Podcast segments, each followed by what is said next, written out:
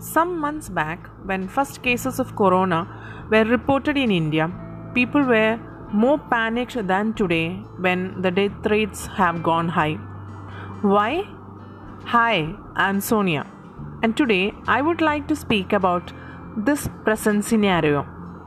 It can be well understood when we compare it with the Ross model, which tells us about the five stages. The first stage being denial. That is, this virus will not affect me. Just a day after the lockdown was announced, people were seen flaunting social distancing or curfew restrictions.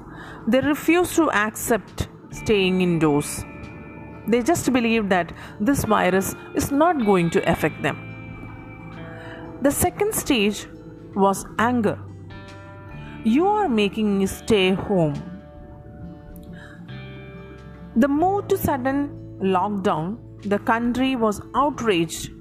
Many people started sharing their anger. The anger was noticeable as they lashed out at the administration over lack of um, clarity on things like availability of ration, essential items, etc. The third stage, they started bargaining. That was the stage called the third one, bargaining. I social distance for two weeks, everything will be better.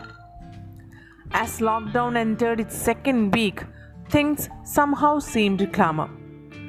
People started staying indoors and started believing that if they social distance, all this is going to be fine.